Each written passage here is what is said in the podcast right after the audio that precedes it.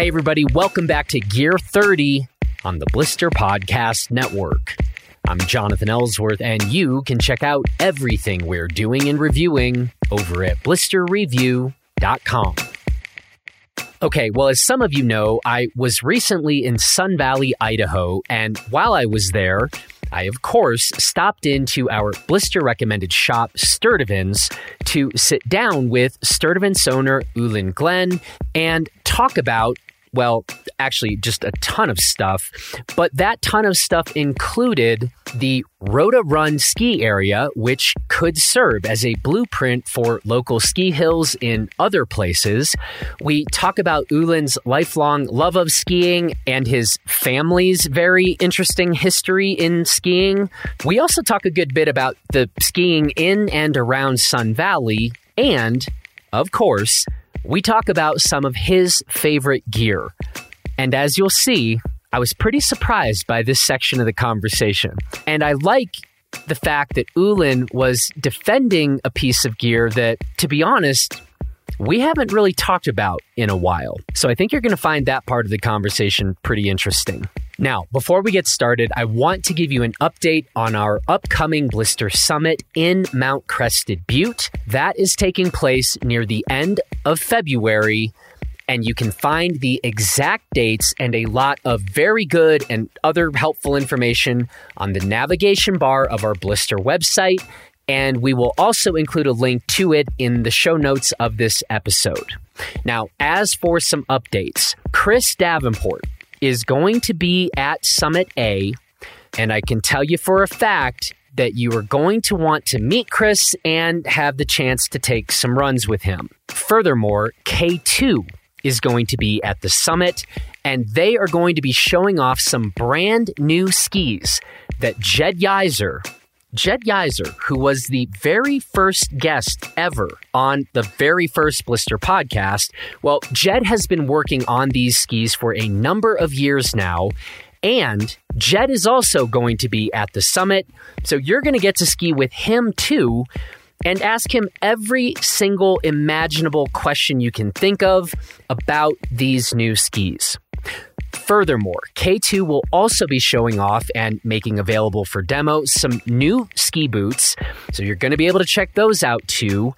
Now, some of the other brands that will be at the summit are Renoun out of Vermont, Rossignol, Dynastar, 4FRNT, Folsom, Salomon, WNDR Alpine, Wagner Custom Skis, Moment, Atomic, Line, Glade, Mammut, and our partner, Mountain Flow Eco Wax. And we expect to be adding a few other brands to this list very soon. Maybe even by the time you are hearing this podcast, but maybe not in time for me to record this introduction. So, anyway, those are just a few more updates about the Blister Summit. So, sign up today and come be a part of this thing. You're gonna want to. So, just do it now. Finally, this episode of Gear 30 is presented by Mountain Flow Eco Wax. Mountain Flow is disrupting the ski, snowboard, and bike industry by producing high performing products that are also biodegradable and more sustainable than the conventional products in the space. Now, I just used their Skin Wax Rub On this past weekend for a decent sized tour that led to a fairly steep line. And I can tell you that the glide on those skins was good, and I didn't get any clopping.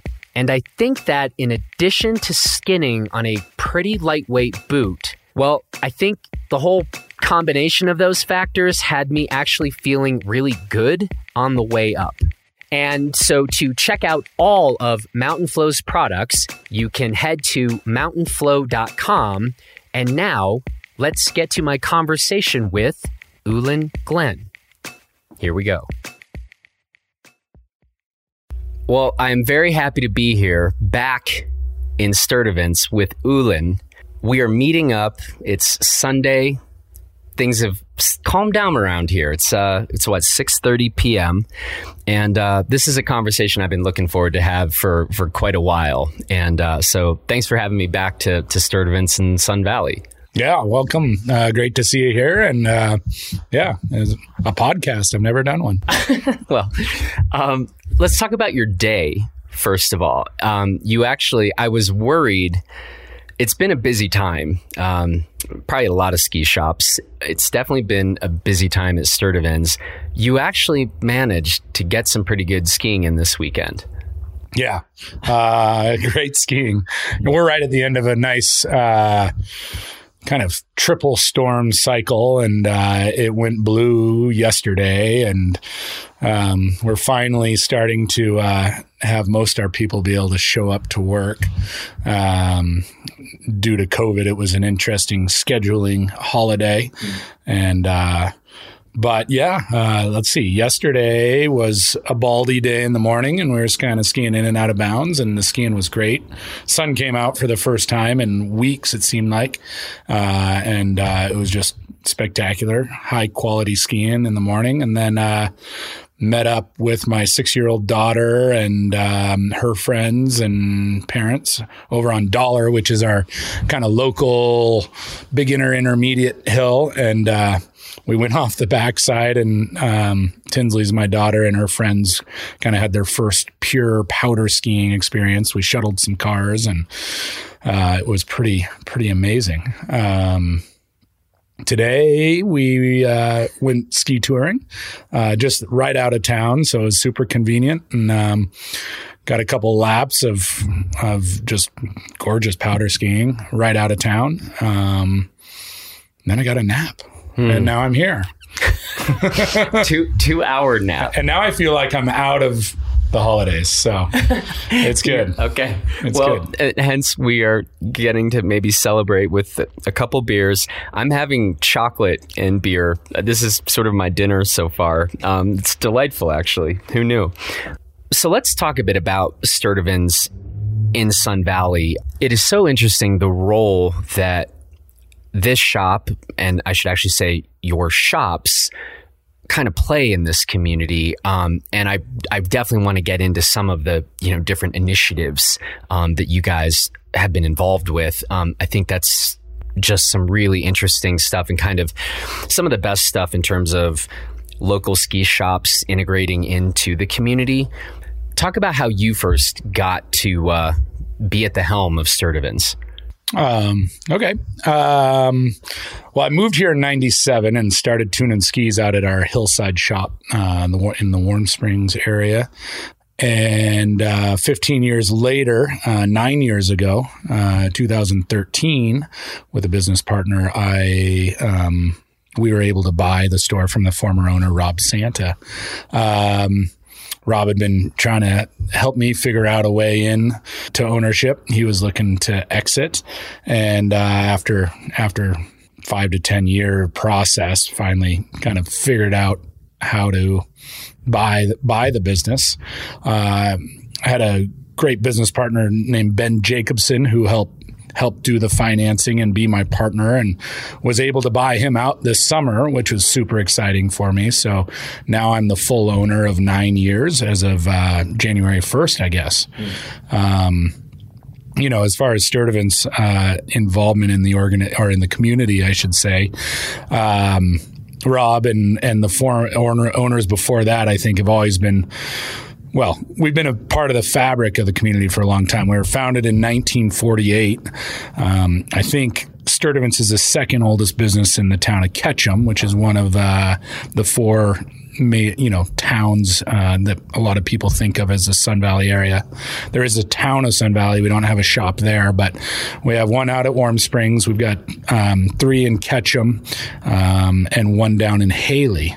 Um, but yeah, you know, there's a lot of community here, and I think it's what one of the things that makes Sun Valley special. Um, you know, you still know most of the people in the grocery store, and uh, I imagine it's something. I imagine Crested Butte's really similar. I've only skied there a couple times, but um, yeah, so we we dive into all sorts of community stuff, uh, whether it's the Pioneer Cabin, Rotarun Ski Area down in Hailey, which is is really neat uh, little ski area down there that the Sun Valley Ski Education Foundation has taken a lead on and gotten snowmaking. It's this little pommel lift with 500 vert and lights and just and it's it's free for all kids under 18. It's you know it's it's how how skiing and sport should be. Yeah, and it was really cool.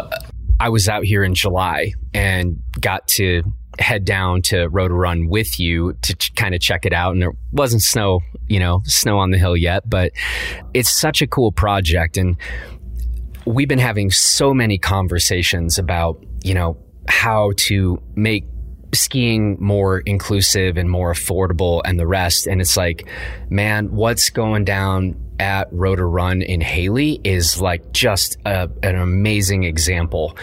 And when I was here in July, I was like, if this could serve as a bit of a template or blueprint um, for some other areas in the country, it would just seem like that would be a fantastic thing. Is there anything along those lines you know, if for, for people living in other communities, can you tell us a little bit about what some of the important ingredients are that make Rotarun possible? Uh, first it's the people right you know it's the people and their desire to do it um, I, I, would put huge huge thank yous or props to uh, scotty mcgrew in particular who's the executive director of the sun valley ski education foundation and he grew up here in the valley and and uh, uh, you know skiing on that hill. But you know, a lot of times that hill would be closed all winter, especially in low snow years and things like that. Um, but you know, the other thing is it's owned by the county. The land's owned by the county, so that gives them a lot of flexibility of what to do. But the the resort itself is is is also community run. But uh, the Ski Education Foundation got involved when it was you know kind of looking dire, and they also helped raise. You know, they have fundraising mechanisms, if you will, to help raise funds to keep the Palma chair running and put in new snowmaking and get a new cat, you know, and and some of those things. Um, I haven't skied much in the Midwest, but I, I imagine that that's kind of, you know, similar to their kind of hills. But I, I think, you know, especially for the kids, you know, they don't need to be on these big mountains, you know, they, you know, just they need repetition, you know, and their friends and somebody pointing them in the right direction and they're good to go, you know, they don't, they don't know if you have a tram or how much vertical there is. They're just they're just having fun, and that's what's most important. I think Scotty and and the community, um, the Riley Berman, who's managing the mountain down there, is doing an amazing job. He's just a, a workhorse and gets the spirit of skiing and yeah so but it, it boils down to the people. Uh, they had to find water for it. That was a project to get get the water for the snowmaking you know but um, it's such a community thing. Everybody was rooting for the project. Is it a thing where people from other communities can come to check out sort of the operation and see if it might be possible to do something similar in their own? Absolutely. I mean i think the the book is wide open, you know, on what's worked, what hasn't worked. And I sit on the Sun Valley Ski Education Foundation board. Um, so, so, I'm privy to a lot of the information, uh, but I haven't been you know, boots on the ground, at least uh, nearly as much as some of the, the board members of the Rotor Rotarun organization and the Hailey community. The city of Hailey community is really the driving force there. But it's been great. I mean, it's it's brought a lot of kids up from even south of our valley, from Twin Falls and Shoshone, and kids who probably would never even ski at all. It's like, hey, come on up. Let's go skiing. And yeah, we've got gear for you. Don't worry. There's no tickets and, uh, you know, there's no price to the ticket. You just need to come up with a smile and, you know, see if you like it. And yeah, it's, it's pretty, pretty neat to see. And obviously I'm Baldy, you know, it's it's a little different thing, right? Our local ski area is, you know, it's it's not quite Aspen, but it's you know it's high end, and I mean it's an amazing mountain. I love skiing it every day, or any day I can, maybe. Um, but it's the other side of the sport that we need more of, I guess. Yeah. This has been my first time skiing Sun Valley this trip, and so I, I guess I've done five days now on the mountain, and I'm catching it in pretty good shape, which yeah. everybody keeps, you know, kind of reminding me of. And, and uh, it's amazing right now. you know, and it's cool. I mean, it's so nice to have seen these storms roll through so many parts of the West. Um, you know, I'm rooting for every ski area out there and states and the rest that need the precipitation and the like. And but uh, it's been really fun. Um, uh, having this be uh, kind of my introduction to, to Baldy. Um, yeah. And by the way, I skied today with one of your former athletes, I guess, McKenna Peterson. We were talking about the fact that you were her coach a little bit. I actually asked McKenna, I said, was Ulin like as a coach, was he sort of better on like the technical side of things or was he more fun? And she said he was both. Oh, all right. So I thought that was pretty good. And I actually believe her.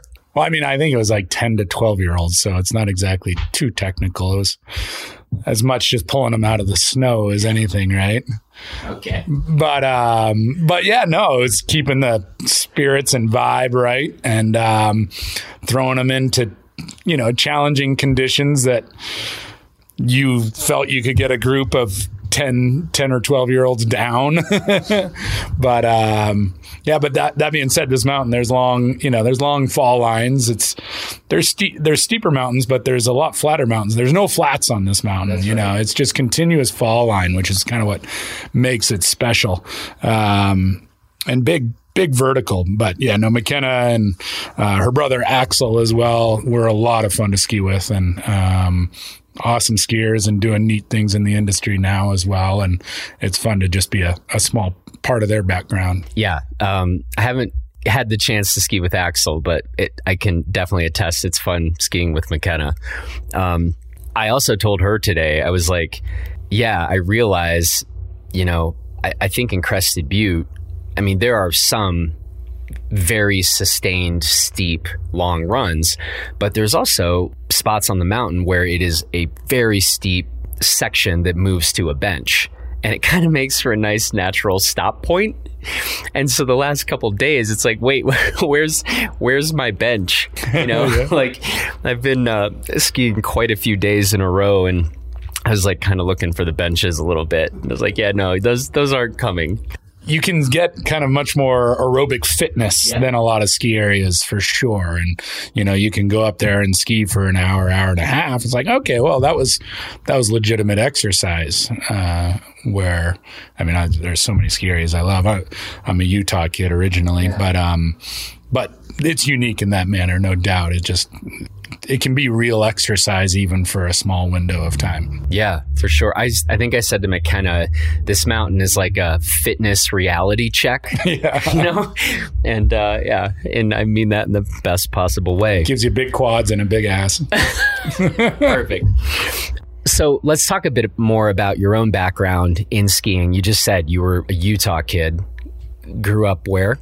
In Park City proper. Park City. Yeah, just right at the base of Park City ski area. Um, and uh, but my parents both norwegian immigrants um, my dad was immersed in the ski industry and uh, i was on the washington state uh, national championship ski team yes washington state in 1952 he would do like the four ways so slalom downhill nordic and jumping um, lost all of his teeth in a jumping accident once upon a time. But really, yeah, we're we're actually looking right now. I'm going to take a picture of this. There's a very cool photo of your dad, who I also was fortunate enough. I got to meet him this last July, which was that was very cool. Uh, but anyway, so okay, I didn't know the. Well, part- that picture is a good one. It's, he said it was in a photo shoot after the Silver Belt, which is a cool ski race in Sugar Bowl that still goes on to this day, I believe.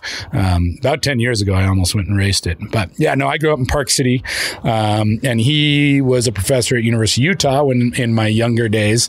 Uh, he also helped coach the University of Utah women's ski team, and before I was born, he was coached UNR and um, University of Colorado under Bob Beattie. Um, but uh, he was a civil engineer by trade, uh, an MIT after Washington State, and also Berkeley. Um, but his passion was the ski industry, and and in the 70s and 80s, he did all the ski tests for Skiing Magazine. Uh, took a very engineer's approach, you know, and and one of the reason I appreciate Blister Gear is is they give us the real data and you know some of those things that my dad ingrained into me, and um, you know uh, whether it's the weight of the ski or he was flexing all the skis and you know letting you know measuring camber lines and and and and later uh, he moved to Seattle area and worked for K2 and was very involved in the K2-4 and side cuts and things like that. Uh, my mom was a passionate skier herself. She wasn't as much growing up, but with my dad became a big skier and was a ski patroller at um, Park West and Deer Valley and little bit at Snowbird and um, so uh, yeah, I got the Utah scene in the 80s and 90s. Um, raced on the Park City ski team, uh, serious racer for quite a few years. Wanted to continue that, but I ended up playing soccer at Oregon State University, and that kind of derailed my ski racing career. But moved here right out of that, right out of playing soccer there, and um, just started skiing my butt off as soon as I came here. Started tuning skis. Okay, wait, we got to pause you. Okay. What position did you play in soccer? I was the goalkeeper. Goalkeeper. Yeah. All right. Yeah. You're a pretty big guy. I, Yeah, I can see that. I was a little small. I'm like six one, but um, skinny in those days. and then, uh, okay, so you were a goalkeeper, and then what? What got you to Sun Valley? Why didn't you Well, head we- back to Utah? It- we spent a lot of time here growing up, uh, as well as Jackson. Um, just family trips, and we knew a lot of people here, and ski racing. Um, and so it's kind of between here and Jackson for me, but I, I ended up choo- choosing um, Sun Valley, kind of for its community. And it was also, my dad was in Seattle, my mom was in Park City. So it's kind of a nice halfway in between uh, the two places. Um, and, you know, Utah is an amazing place, but I, you know, I was, I didn't really want to live in Park City and I didn't really want to live in Salt Lake. I saw that living in Little Cottonwood Canyon would be amazing. And I actually had an opportunity to work for the Snowbird Patrol at one point, but um, I had already kind of started to grow roots here and um, and stuck this out. And it's been fabulous. I, I, this this community is amazing. Um, there's so much good skiing to have. Um, you know, we wish it snowed a little more, but um, if you know where to go, there's there's a lot of zones that actually get quite a bit more snow than just Baldy, um, and and our backcountry is just endless. There's there's so few people for so many mountains, and it's it's uh, uh, if you like to explore, like I really love to do, it's it's pretty neat. It's just more skiing than um, you could find in a lifetime, really. Yeah. Um, so yeah, uh, when I moved here, I kind of got into the big mountain scene and did the world tour big mountain ski circuit, which was fun. You know, I was kind of hit and miss, but I had a few good results in there. And, um, and it did, I worked at Sturtevant's all along. I, I, um, but I also I coached the ski team. That's when I when I first moved to town for like five years. That's when I coached McKenna and Axel and a bunch of other impressive people. Um, taught ski school for a couple of years, and then I worked Sun Valley Heli on the side for like five years. That was really fun, and kind of got into the guiding scene. Um, then I blew my ankle into a million pieces, and then I was like, okay, maybe this. Uh, opportunity that Rob's putting on my table really makes sense, and that that was to buy Sturtevant's.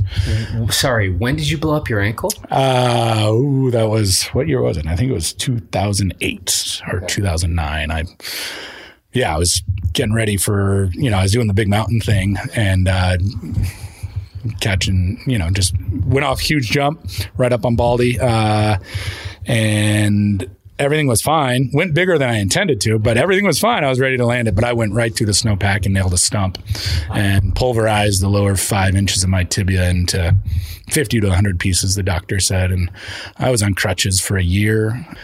Five surgeries I think I've had. Most recent one was just a few years ago. But I'm, you know, I can't run anymore. There's no more soccer, but uh, I can ski and I can bike, and you know, I'm I'm fortunate. I could have lost my foot, so um, yeah. So you were, yeah, I noticed the other day you got a you got a little limp going. Yeah, I call it a, yeah, it's a strut. strut. Okay. No, especially when I get up from my desk. If I've been sitting down for more than like 20 minutes, it stiffens up for sure. If I, especially if I've been active or anything, uh, there's, but it loosens up. Give me 100 yards and it goes away. So. Okay, so that's what that was. I caught you. I came in. I came into the shop and you had apparently been uh, kind of sitting at my desk, probably. Yeah. okay. That's amazing. Hate it when that happens. Huh. First of all, that was a great overview of sort of your background and what you've been involved with. And I love that you talked about your dad and your mom and, and, uh, and we've already touched on like, I think people have a good sense of even just what you've been doing the last two days. Like, you are not someone who sort of, I think this can happen sometimes with ski shops, right? It's like, oh, I used to kind of love skiing and now I run a shop and I don't really ski that much anymore. And that isn't no uh, quite your deal. No, it's I definitely want, you know, I I get well, I guess I'm constantly seeking that balance of like, okay, you know, I need to, I want to ski as much as possible for sure. But, uh, you know, you also got to be at the shop if your team is going to uh, work with you. I mean, I think uh, there's a lot of,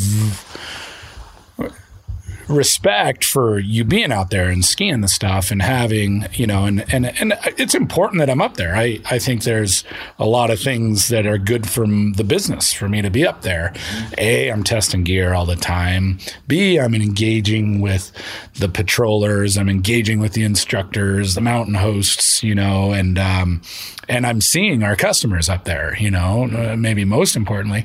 And um, so, I, you know, authenticity, I guess, is, is key. And, and that's a huge part.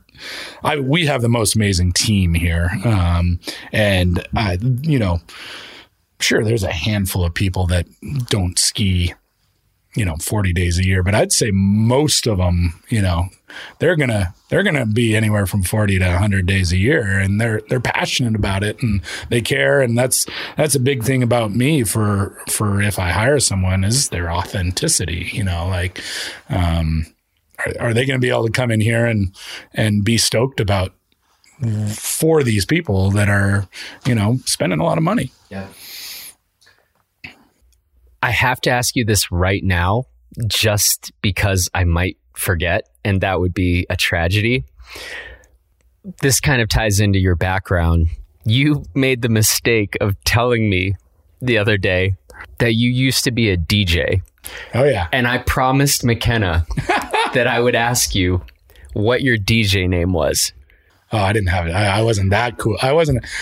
Well, I was on KBVR, Oregon State Radio, and um, I started out as an assistant on the Zappa show. and That was pretty cool. But I ended up having the privilege to take over the Dead show, huh. which uh, was a lot of fun. Um, but I didn't, I, you know, I didn't really have a Dead show. You know, I I bet there was at least like five or ten people listening a night to my show. Like, you know, it was, uh, but it was pretty fun. I, you know, Oregon had quite the scene, and actually, it was right when Jerry died.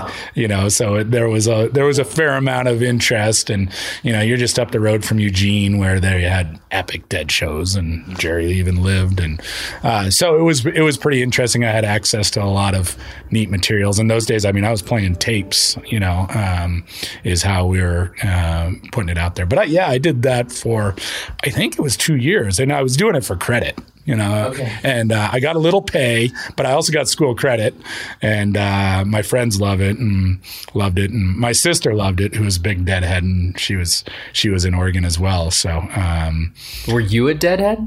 I, I loved the Dead. I mean, I saw I saw the Dead play in Park City in '86 when everybody broke the fences down.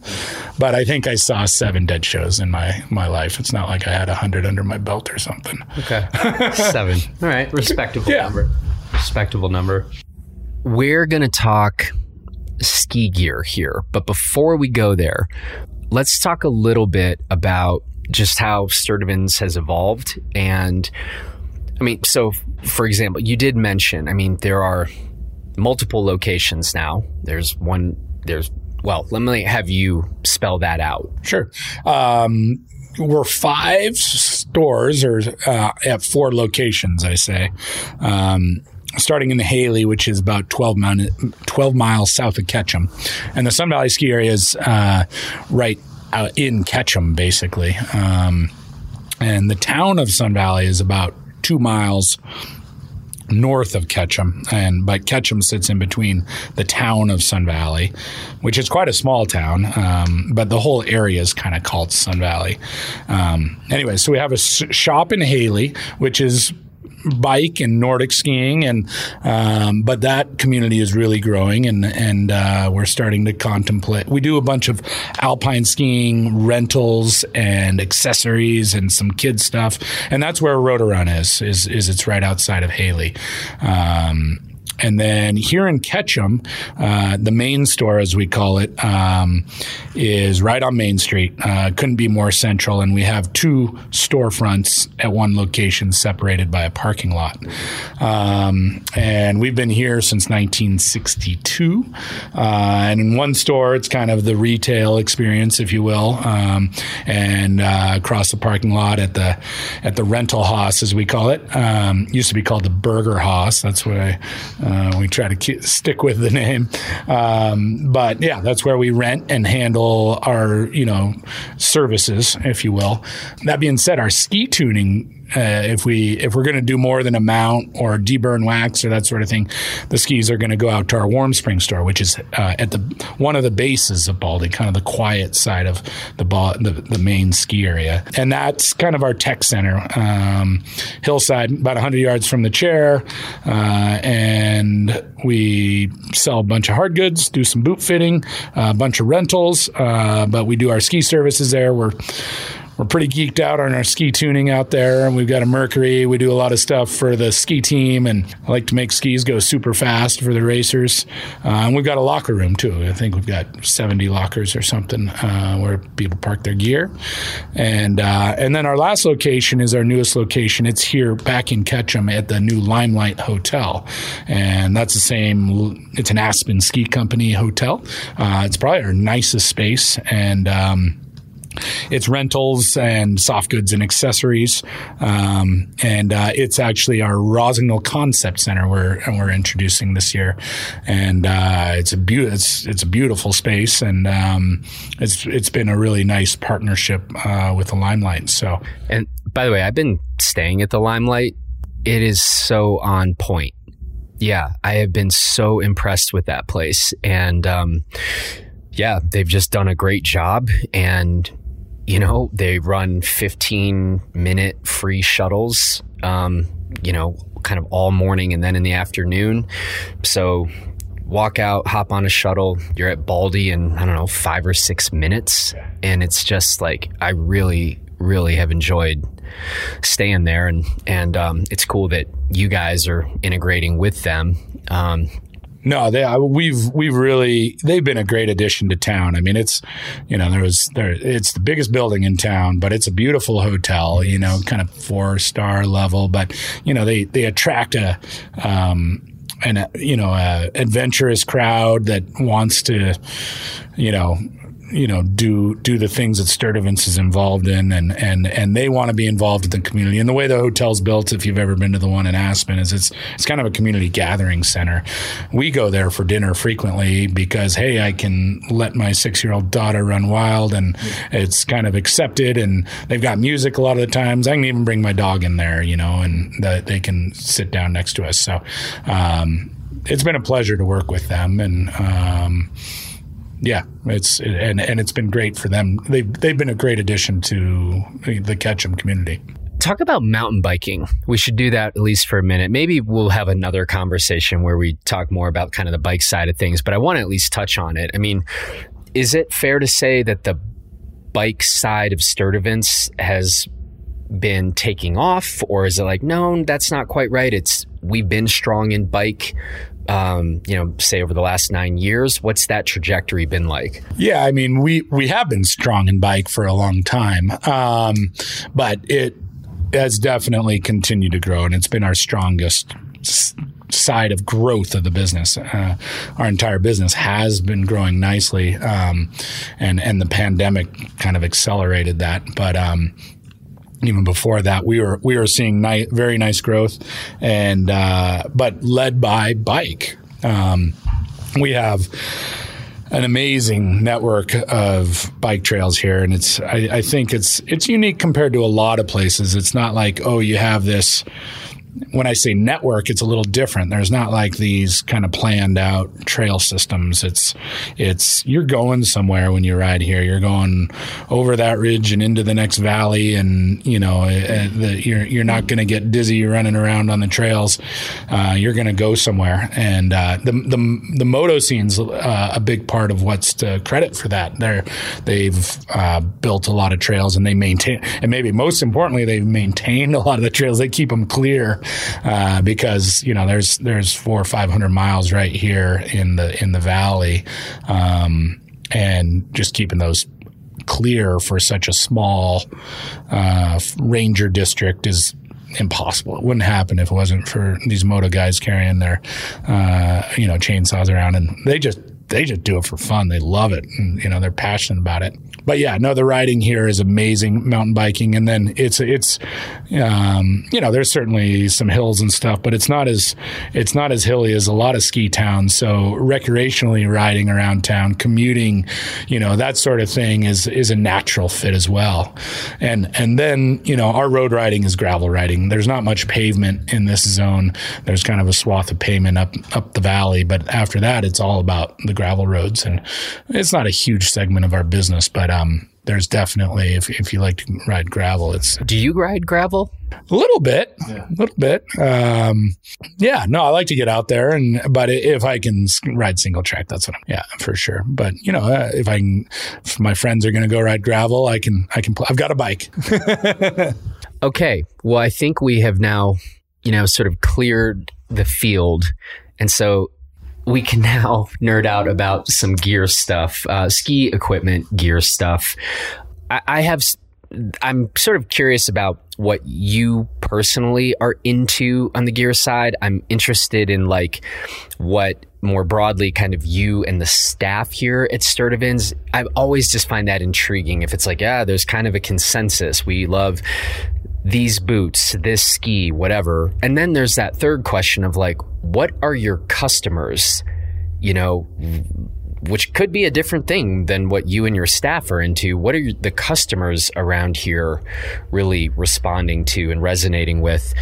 Um, maybe I'll leave the question that broad and let you go with any of the in any of those three directions to to start. You you you pick which you want to begin with. Well, I think that you know, as far as consensus, the answer is no. I, there's, I mean, there's maybe some some things that are somewhat agreeable but uh, you know i think that's the beauty of the sport is is that it is so personal you know i love you know you can be can be a little black speck coming down the mountain you know and it's like oh that's my buddy you know because you can you can't see their clothes, you can't see anything, but you can see the way they ski, you know, right? And and and everybody gets down the mountain in their own way, and I th- so I think that's an approach we try to take here. Is is that like, you know, you know, and so in some pieces of equipment, it's more true than others, i.e., boots, but like just because you know somebody said that uh, you know this ski is great you know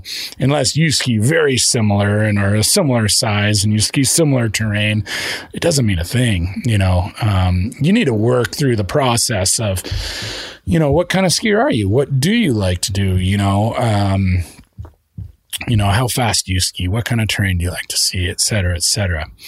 I mean i think there is a lot to be said for identifying who makes quality products because it's not easy to make skis and boots. You know, I mean, this takes, there's a lot of, you know, a lot of trial and error really. And, and, and you can't, you can't just make a ski anywhere. Um, but I'd say on a broad spectrum when it comes to skis, you know, this this mountain is is probably one of the higher speed ski areas in the world. Um, it um, for the West, you know, we're we're one of the firmer snow mountains in the West. We have one of the most expansive snowmaking systems in the world, really. And you know, some seasons we don't have a lot of snow, so it, it gets firm around here.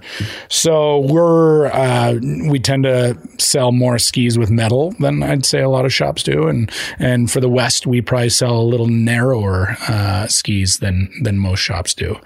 On the boot fitting front, we sell narrower, stiffer boots than most shops do, is my experience, because you need that precise, um, you know, and uh, precise feel under the foot and and and real responsiveness on firm, fast skiing, and um, so I'd say those are some of the generalizations for our shop, but. Um, you know, our staff skis a broad spectrum. You know, our our our main brands we ski we sell uh, Rossignol, Völkl, Blizzard, Fischer, Atomic, Black Crows, Kastle. Augment is a new brand Yeah. that we're selling that that makes some beautiful skis. Um, You know, we have yet to review any augment skis. oh, yeah. They're made beautifully. You know, it's kind of in that Kastle, Stöckli category. Um, and uh, they they work great around, you know, they classic laminate constructions, torsionally stiff, you know. A lot of our customers appreciate that. Do you have a recommendation? What's the one, if we're going to check out one augment ski, what should it be to start with? I mean, I like that All Mountain 98 is um we're we're sell, we sell the All Mountain 88 better, um, but the All Mountain 98 personally is is I think uh, sweet spot of the line. But yeah, they're kind of classic laminate metal skis, um, directional. You know, they've they've got some other stuff for sure, but that's that's uh, what has been striking a chord for our customers you know, we were touching on some of our best selling, or you know, what's working for us. Um, but like the Mantra M6 has been our best seller this season, for example. It's been a little softer snow year for us than usual. Um, Ranger 102s have been selling well. The Have we- you have you skied the Ranger 102 much? you know, I can't. I skied the original version of Fairmount and loved it. Um, but I can't say. I think they've made some couple Yeah, tweaks. You and I lighter. were talking about this. Um, I can't say I've skied the the the latest rendition um, too much. Yeah. Maybe a run or two. Okay. Um, but yeah, that ski's been selling well. Um, we do well with the Atomic Backland 107 on seasons like this. Um, uh, women specific skis, we sell the Sheeva 9 and 10 from Blizzard Well, uh, Völkl Kenja, uh, Blizzard Black Pearl, of course. Um, Man, the Black Pearl seems like a crazy. perfect ski for this mountain. Like, yeah. No, it's been a home run. It's been amazing. I mean, it's, uh, I think the last two or three years, it's been our number one selling ski and it's, it's right there with the mantra this year as well, I believe. But that kind of gives you an idea of what we sell, I guess. Yeah. Okay. You yourself, Mantra M6 versus Mantra 102. I'd be a 102 guy. Any, regardless of the conditions, that's the ski you're going to reach for the 102. Um, I don't own them. I don't own either, but probably I like the wider skis. Although I, I love the M6 too. I mean, on this mountain, I guess if it, if it was, su- it was firmer, uh, I'd, I'd be more likely to ski the MX6, M6. Today, I'd ski the 102 though. Yeah. yeah, Yeah. for sure. I'm kind of a Rossi guy. I ski, uh, I ski the Rossi Sender Squad on powder days, the big old long one. I Okay, we need to talk about I love this. long skis. You know that that ski like blew my mind. No. Yeah. Okay. yeah, I love that thing. I don't personally need like a 194, but the suspension of that ski, we dedicated like an entire Gear 30 episode basically to it. Oh, nice. Like I, I, got to listen to that. I skied it and was like, the episode is called, I think, like the Mount Rushmore of ski suspension. I'm like, that Sender Squad has the best suspension of I mean, that was kind of the reason for the episode. I wanted to work through it, but it's one of the best skis I've ever been on for its suspension. And, you know, Rossi kind of positioned it as like, yeah, we're only making it in a 194 and it's kind of a murder the mountain type of thing. And I'm like, I don't know. It just skis great. And I don't think it's like a punishing ski. I mean, it's a heavy ski. It's just, yeah, yeah, no, it's much more friendly than you would think for yeah. sure, and it, it, just fits this mountain and and how I like to ski. I'm I like to open it up, and that's you know one of the reasons I love this mountain. Uh, like I said earlier, it's one of the higher speed ski areas you'll ever ski. So on a powder day, you know, and we just have fall line, right? And you just go and go and go and you can just open it up. And yeah, I love that ski. That's a perfect powder ski for me on this mountain. And, um, so yeah, no, I got to listen to that. Yeah, yeah I'd love to. I, I actually saw one person yesterday on a pair of sender squads. He was just on a chairlift in front of me, and I almost was like, "Excuse me, sir. you know, what do you think, and who are you?" I, I think there there should be like an official fan club um, of that ski. But okay, so sender squad, that's good. We can continue to yeah, yeah, you know, yeah. be friends. So I ski that, I, and I. Um, you know, when it firms up, I ski that holy shred. Um, you know, that's that's kind of my firm snow ski, if you will. Um, and then I I also have a Sender TI in a 187, so I like to kind of have something shorter to ski the bumps and that sort of thing if I'm going to ski off piste, but it hasn't snowed in a while. So those are kind of my three go tos. But there's, I mean, other skis I love. I, I own a Bent Chetler 100. Um, with a Grateful Dead graphic. I cannot see you skiing a Bent Chetler 100. Oh yeah, that's well that's what I take to Dollar and ski with my daughter. And, gotcha. You know, uh, very different ski from some of the skis yeah. we've been been discussing. But I yeah, it's it's I agree. It's uh, it's just much more playful, and you know, I'm on this ski. I'm I'm not actually. I feel like that ski can charge pretty hard if you know you're. It's it's not going to be the ski I'm going to pick to charge Baldy, but I certainly have seen some incredible skiers charge hard on that ski. But, um, you know, holds a good edge and uh, it's fun, it's playful. And um, when I do the dad park stuff, you know, uh, you know, I'm, I might, you know, it's, it's fun to hit off the jumps and whatever else. You're, wait, wait, wait. You're hitting the park the small to medium, let's just say. Yeah. Okay. Maybe I'll hit a big jump, but it's going to be a straight air for sure, right? yeah, it's humorous. I agree.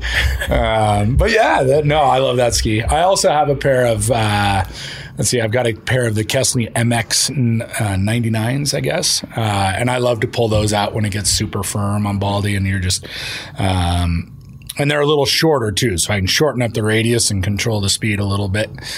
And then in the backcountry, I, I have a, a uh, I run a Rustler 11 for my powder ski, um, and then I love that ski. That's what I skied today, and um, we we were both on a Rustler yeah, 11 today. Yeah, you had yours uh, with the touring binding on it. I skied mine with an Alpine binding on it, and was kind of dancing, you know, side country in and out off of Baldy, and um, I yeah, I just hadn't been on that ski in a minute and was like, I should get a refresher on that. And so yeah, thanks for hooking yeah. me up with that ski the last couple days. And yeah, I had a really good time yesterday and today on that. You were skiing like untracked on it.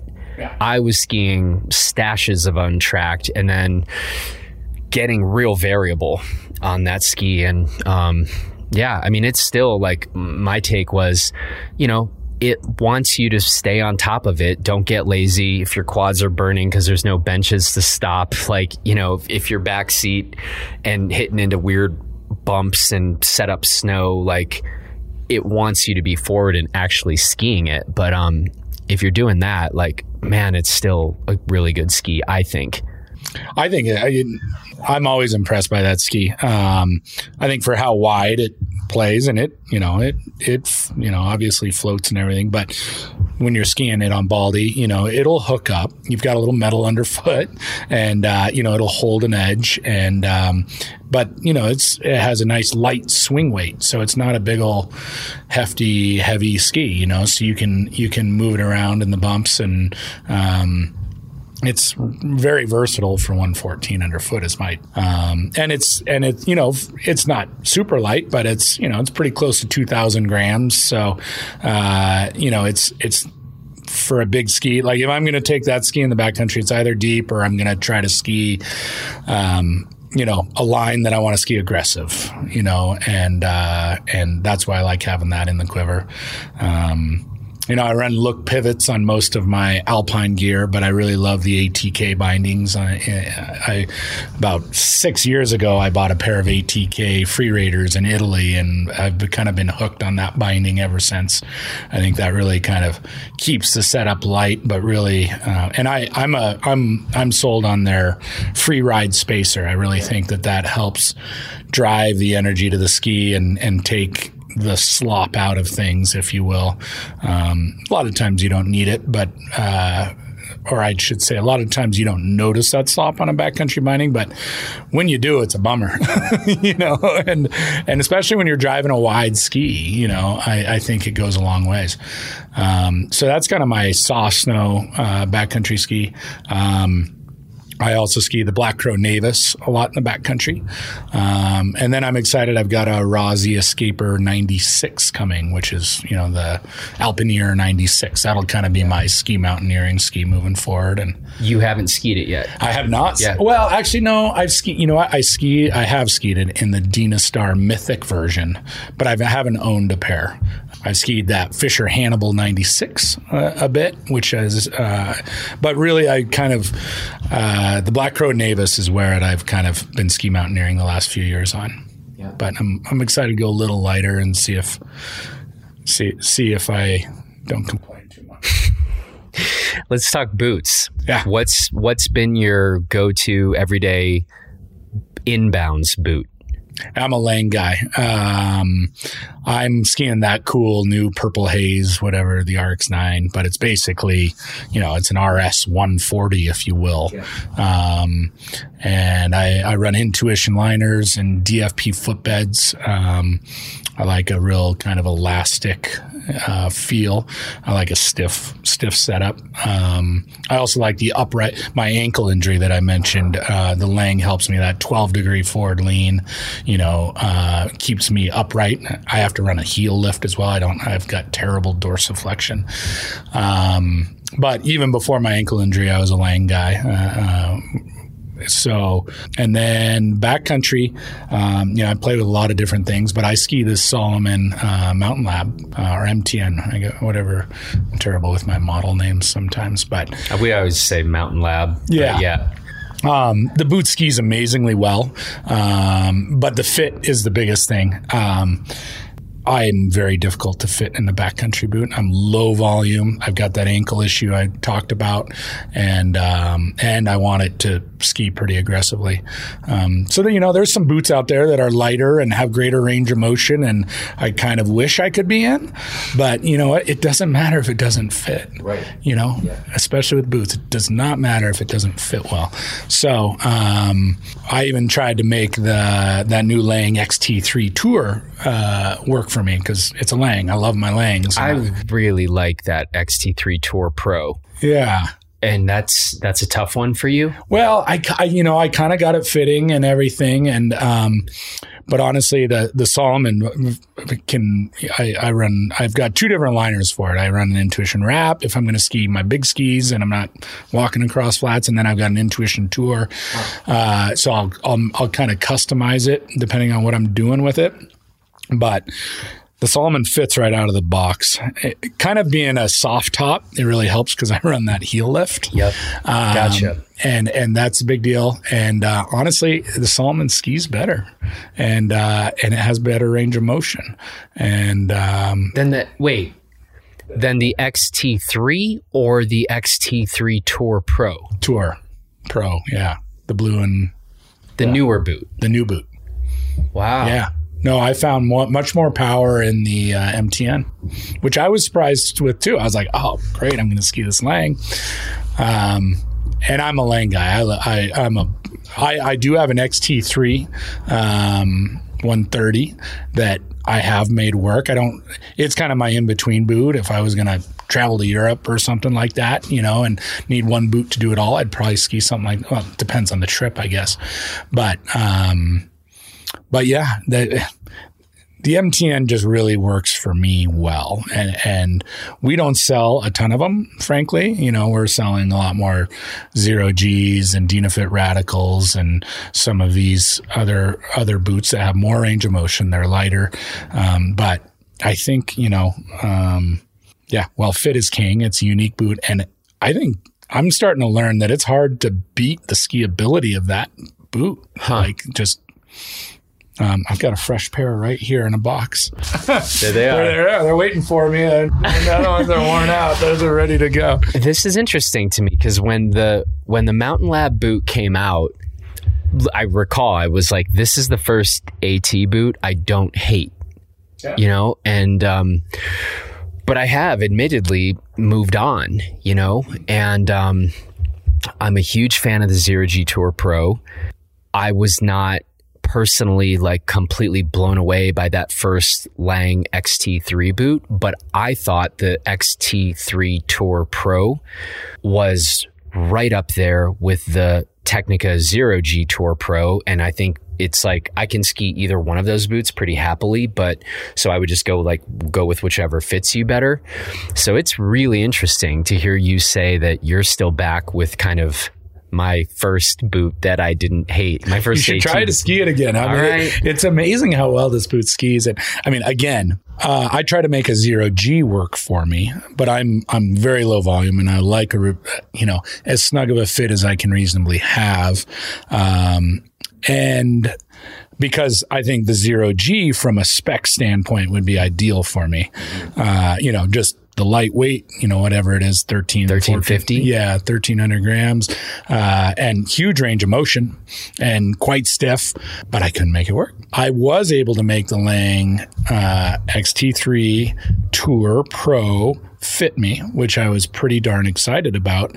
But when I did ski them side by side the, uh, with the MTN, I found the MTN skied quite a bit better and even though it doesn't have great range of motion, it had more range of motion than the XT3. I didn't measure it. I'm just yeah, eyeball, that's what you eyeball, eyeballing it. Um, so you know, but I, I, it's not. I'm not sitting here saying any boot is better than the other. My point is, is that it's personal. Yeah, you know, and it's it's not about yeah, it's what what works for you. Um, and for me, I've got a home in this boot, and um, and I'm I'm I think this pair that I just pulled out of the box will be my fourth pair. You know, wow. and so I get I get two seasons out of a pair of touring boots. Yeah. By the way, we we'll often get emails from people who are like, "Hey, I've got I've you know been wearing this AT boot or this Alpine boot. You know, had it for years."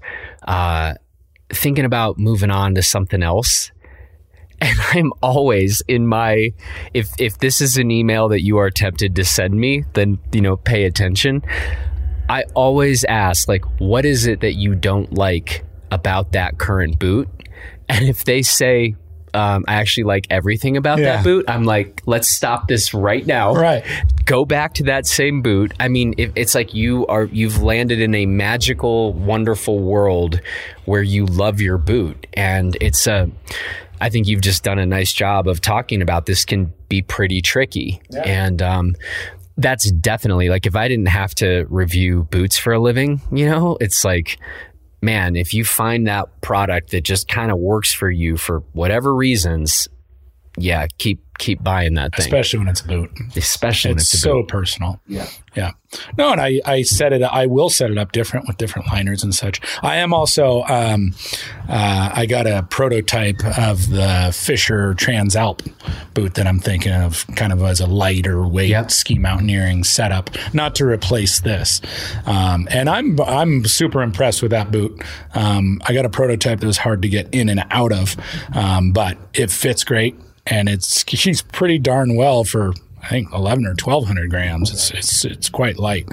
Um, and I've tried boots in that category before. I'm 195 pounds and I like to ski pretty fast. So, um, but I I I'd like to you know have that in the quiver to yep. to match up with that incoming you know. Um, Um, Rossi is Ra- yeah, that ni- Alpineer 96. Yeah.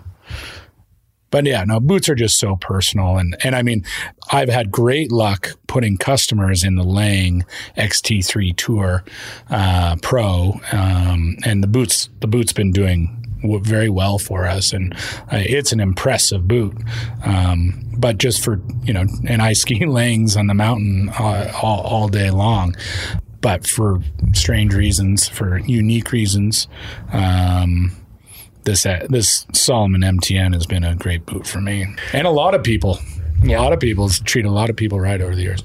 Well, Ulin, uh, I'm glad we got you on tape. Uh, one of our one of our numerous conversations uh, about gear and everything else, uh, we uh, we finally have on wax, uh, as it were. So, um, this has been fun, and I am really grateful for the conversations we've had um, that have been you know we're getting your perspective kind of on this community um, the gear conversations we've had and the rest. And um, uh, this has been just really cool for me. And by the way i the whole conversation i've been meaning to say this and i mean this as kind of a weird compliment but i find myself saying this a lot. Like i feel like the the community, you know, from sort of Sun Valley down to Hailey, it is so analogous to me to like Mount Crested Butte down to Gunnison. And I just find myself, you know, with the people I meet around here and get to talk to, I feel like these two communities, if we moved you into Crested Butte, you would have zero sort of like learning curve. It would feel completely natural and at home. And every time I come out here and the people I meet and the rest, it feels like home. And um, anyway, I, but I appreciate how you have kind of helped uh, guide me into and around this community and the people you've introduced me to here. And so that's a, I, like I said, it's maybe a weird compliment, but it means a lot to me. Like we're we're fortunate to be in these communities, and uh, there are so many good people in both, and I think the people that have been in both places kind of get it, you know, and uh, that's that's been a really fun thing that every time I'm back out here, I kind of feel like gets reinforced. Um, yeah, no, I, I mean, I, I've only been in Crested Butte a couple times, but that we were talking about that before. I'm like, I feel like the communities have a fair amount in common, and and it, you know, and I think it's you know, it's and it's exactly that. It's community. It's a sense of community. And you know i think we're in interesting times in our communities too. Mm-hmm. you know the pandemic has really shifted things and and uh, I think it's true of Crested Butte as well, but we've always we're kind of, we've been sleepy for a long time, and uh, that's changing. But I, you know, I grew up in Park City and uh, a little bit in Bend, Oregon, a little, and Jackson. I feel like is, you know, as a third or fourth home, if you will. And you've I've, we've seen so many of these western ski towns get consumed by different philosophies, what I would generally call urban and corporate thinking, and um, don't get me wrong, these people that are coming to town came to town for the same reasons we probably did, you know, and it's they're they're neat people and there's a lot to be learned from them. But I'd rather I'd rather stumble through our issues with um with with people that have spent a lot of time in these communities, you know, and, and understand the subjective and the undercurrents and all of that as opposed to applying corporate and urban philosophies, yeah. you know, that that that have that have helped, you know, that I think I think that that thinking that they've been rewarded by aggressive, you know, uh, thinking and you know go get them, you know, kind of mentalities, but that's not what makes a community, you know. And it's about it's about caring about your neighbor, and it's about understanding what works in the mountains, and and and yeah. So I appreciate what you're saying on that, and and we're we're super fortunate to live where we are. I think. Yeah. Yeah, and it'll be really interesting to see where, you know, I, I think for a lot of good reasons in the Gunnison Valley, we need to be keeping a close eye on some of the things that are happening here. And maybe it works the other way too. But as we're just trying to think through housing issues and the rest, um, but yeah, I just I just see so many parallels. Um, it, you know, they're not they're not carbon copies of each other, but they're close enough. And the biggest thing I think are kind of the you know the people around in both communities that I have I've met a lot of folks here I know a lot of people in Crested Butte and again I just I like the fact that I'm like y'all would feel at home in either of these places you know and mostly it's like well let's just go ski and bike and Yeah. we'll, we'll be good We'll figure it out. yeah so anyway um I appreciate the time and Thank uh, you. you you've had a long day man and I've made it longer No. so uh No, we appreciate appreciate what you do and appreciate. Uh, you know, I want to. I, I've been a Blister fan for a few years, and and it's huge that you know. Um, who you're reviewing isn't writing the checks, you know, and and uh, appreciate that. I appreciate the the you know the data as well as the subjective approach you guys take, and um, yeah, it's it's neat to see, and it's it's a great place for people to to get their reviews. Um, sure beats a lot of the other information you get out there. Huh. Well, and and again, you know, it's really cool on our end with this network of recommended shops that we're building out. Like we can just talk. I mean, we talk off record and it's like, what are you into? What's working for you?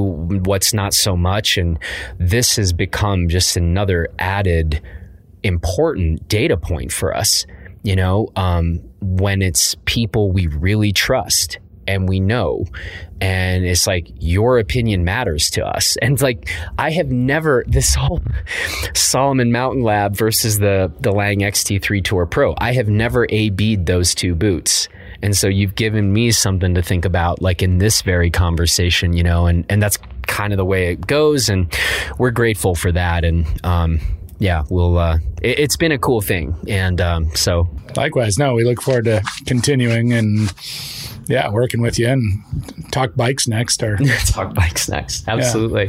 hey, man, I'm going to let you go home and uh, go eat some food. I've eaten, I counted, uh, I've had five of your chocolates. so thank you. Thank you for my uh, either dinner or, or hors d'oeuvres. I don't know if I'm going to go eat now or what, but, um, but thanks for the time and uh, good luck with all of it. Um, can't wait till I'm out here the next time, hopefully sooner than later. thank you. All right, it is now time for our weekly What We're Celebrating segment. And while I have teased this before, you've heard me talk about this very vaguely on some past editions of What We're Celebrating. Well, this week I get to just come out and say it because we finally rolled out our announcement of Blister Labs. Um, we are very excited about this. I can tell you that it has been a heavy lift just to get us this far. And now we've got a whole lot more work in front of us, but we have an incredibly good team an incredible facility. And if you somehow missed this announcement, we'll go ahead and put a link to it in the show notes of this episode. This is a pretty big new thing, and it's a pretty ambitious new thing that we think is going to really leave a mark on this whole little outdoor industry of ours, which turns out isn't so little. Anyway, what I want to do right now is raise a glass to two people, long standing friends of mine and supporters of Blister from, well, actually, literally before Blister was a thing. And that would be Lauren Jacobson and Linda Goodman. I was talking about Blister with Lauren and Linda literally before we launched the site. They were incredibly supportive of the endeavor from the get go. And Linda and Lauren are both passionate educators who loved the idea of trying to put out the best possible analysis of all of these products that people are so passionate about. Now, the other thing to say here is Lauren passed away some time ago. And Lauren was a scientist who worked at Los Alamos National Laboratory. His passion was actually the investigation and uses of beryllium. Lauren was also an educator. And what I know is that Lauren would have been incredibly proud of this whole launch of Blister Labs, and he probably would be coming to Gunnison to see the facility and talk with all the other faculty members. And I honestly just think he would have been really proud of this. Now, I did just recently have a nice long conversation with his wife, Linda. Linda continues to be incredibly supportive of this whole blister endeavor, and her ongoing support continues to just mean the world to me. And so tonight, I raise my glass to two of the people that have been so supportive and inspiring of this entire blister endeavor, literally since the beginning. So, to Lauren Jacobson and Linda Goodman, I raise my glass and thank you. Cheers. And that then brings us to the end of this episode of Gear 30. I want to say thanks to Ulin for the conversation. Thanks to the strikingly handsome Justin Bobb for producing this episode. And from all of us here in Gunnison and Crested Butte, Colorado, please take good care of yourself and everyone else. And we will talk to you again this Monday over on our Blister podcast, where you're going to get to hear a really great conversation with Nick Russell. So thanks, everybody. Have a great weekend, and we will catch you over on our Blister podcast on Monday.